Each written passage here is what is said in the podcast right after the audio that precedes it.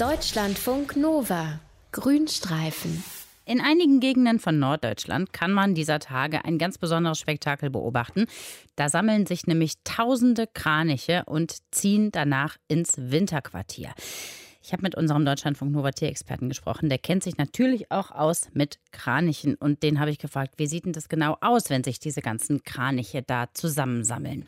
Also das ist schon sehr spektakulär. Da sammeln sich manchmal hunderttausend Tiere und die sammeln sich so an speziellen Rastplätzen und die müssen zum einen attraktive Nahrungsflächen anbieten, wie zum Beispiel Felder, die noch nicht abgeändert worden sind, aber eben auch Schlafplätze haben für eine große Anzahl von Kranichen.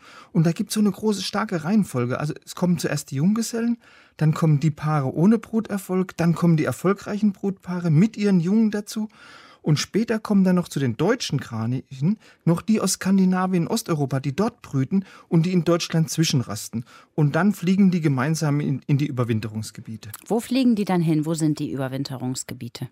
Also die fliegen nach Südeuropa, genau nach Portugal, nach Spanien, nach Südfrankreich und was das Spannende an der Geschichte ist, manchmal reisen die in sogenannten gemischten Gruppen, also schwedische mit deutschen Kranichen. Mhm. Aber in letzter Zeit, da überwintern viele Kraniche gar nicht mehr in Spanien, gar nicht mehr in Frankreich, sondern bei uns in Deutschland. Warum ist das so? Das hat mit der Klimaerwärmung zu tun. Also das wissen ja alle, die Winter in Deutschland sind bedingt durch die globale Erwärmung oft viel milder geworden. Es gibt keine starken Frostperioden mehr. Es gibt oft keine geschlossene Schneedecke mehr. Und da finden die Kraniche einfach genügend Futter, äh, Futter auf den Feldern, zum Beispiel auf Maisfeldern, die noch nicht vollständig abgeerntet worden sind. Und wenn ich da ein Kranich bin, warum soll ich da hier diesen anstrengenden und gefährlichen Flug nach Südeuropa und zurück auf mich nehmen? Muss ich doch nicht.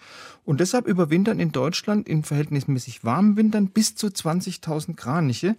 Die Hauptüberwinterungsgebiete sind das Diepholzer Moor, die Moorniederung, das ist so zwischen Osnabrück und Bremen. Und im Großraum Berlin-Brandenburg, da überwintern auch noch ein paar. Wenn man Kraniche am Himmel sieht, die fliegen ja immer in so einer ganz tollen Formation, in so einem V. Ne? Warum machen die das? Ja. Also das machen die wegen der besseren Aerodynamik, weil diese Luftverwirbelungen, die hinter dem Vogel, der an der Spitze fliegt, entstehen, die ermöglicht dann diesen anderen Formationsfliegern nämlich einen energiesparenden Flug. Das heißt, die surfen sozusagen auf der Bugwelle vom Leitvogel. Mhm. Und das ist sehr, sehr effizient. Also die hinten fliegenden Vögel, die können dann im Windschatten von ihrem Vordermann bis zu 30 Prozent Energie sparen. Normalerweise führen immer die Leitvögel an. Also die haben ja die meiste Kraft und die meiste Erfahrung. Die führen die Gruppe an, aber die brauchen ja auch mal ein Päuschen und deshalb wechseln die. Also ganz ähnlich wie das die Radrennfahrer bei Belgischer der Tour de France Kreisel machen. heißt das, glaube ja, ich, ne? Belgischer Kreisel, ganz genau. Oh, du bist gut informiert. Ja, ja. Die, deshalb wechseln die ihre Position, um sich dann im Windschatten von den anderen Tieren der Formation ausruhen zu können. Und so pro Tag fliegen die so rund 100 Kilometer. Du hast ja eben schon gesagt, dass viele von den Kranichen gar nicht mehr in den Süden fliegen, weil es bei uns so warm geworden ist. Jetzt ist es aber bei uns ja nicht nur warm, sondern auch trocken geworden. Ja. Stört das die Kraniche nicht? Ändert sich dadurch was irgendwie für die? Ja, da ändert sich was und nicht unbedingt zum Guten, weil Kraniche, die mögen gern Nist- und Schlafplätze im flachen Wasser. Da sind sie jetzt vor Fressfeinden wie zum Beispiel dem Fuchs gut geschützt. Aber jetzt sind einfach viele von diesen flachen Gewässern durch den heißen Sommer einfach weggetrocknet.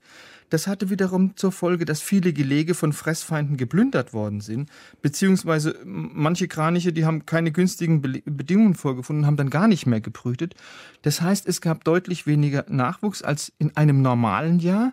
Und die Naturschützer sagen jetzt, wenn es weiterhin so trockene Sommer gibt, dann werden die Kraniche möglicherweise gezwungen sein, in kühlere Gefilde abzuwandern.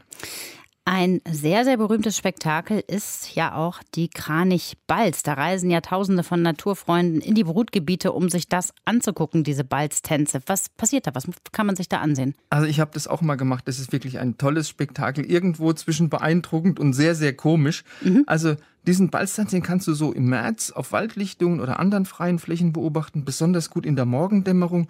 Und da springen die Männchen und die Weibchen so mit ausgebreiteten Flügeln so hin und her, werfen ihren Kopf in Dank, dann trompeten sie laut und dann schmeißen sie auch noch so Pflanzenteile mit dem Schnabel wild durch die Luft, bevor es dann letztendlich zum eigentlichen Akt kommt. Die müssen das ja, glaube ich, nicht so oft machen, denn sie sind sich ja dann ein Leben lang treu, ne, die Kraniche.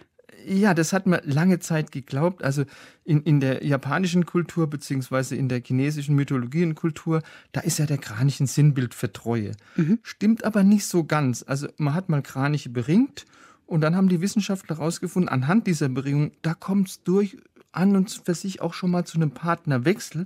Vor allem dann, wenn ein Partner krank ist, wenn er verletzt ist oder wenn ein Männchen es nicht mehr schafft, das Revier gegenüber anderen Paaren zu verteidigen äh, weil diese Reviere bzw. die Brutplätze, die sind sehr heftig umkämpft. Das sind ganz harte Kämpfe, die da stattfinden. Da gibt es schon mal Verletzte und manchmal sogar Tote. Also in Wahrheit sind sie nicht monogam, sondern sie sind im Gegenteil miese Stücke. Sie betrügen sich, wenn sie krank sind und verletzt. Die Kraniche. Dr. Mario Ludwig hat uns viel über diese Tiere erzählt. Er ist unser Deutschlandfunk Nova Tierexperte. Deutschlandfunk Nova Grünstreifen.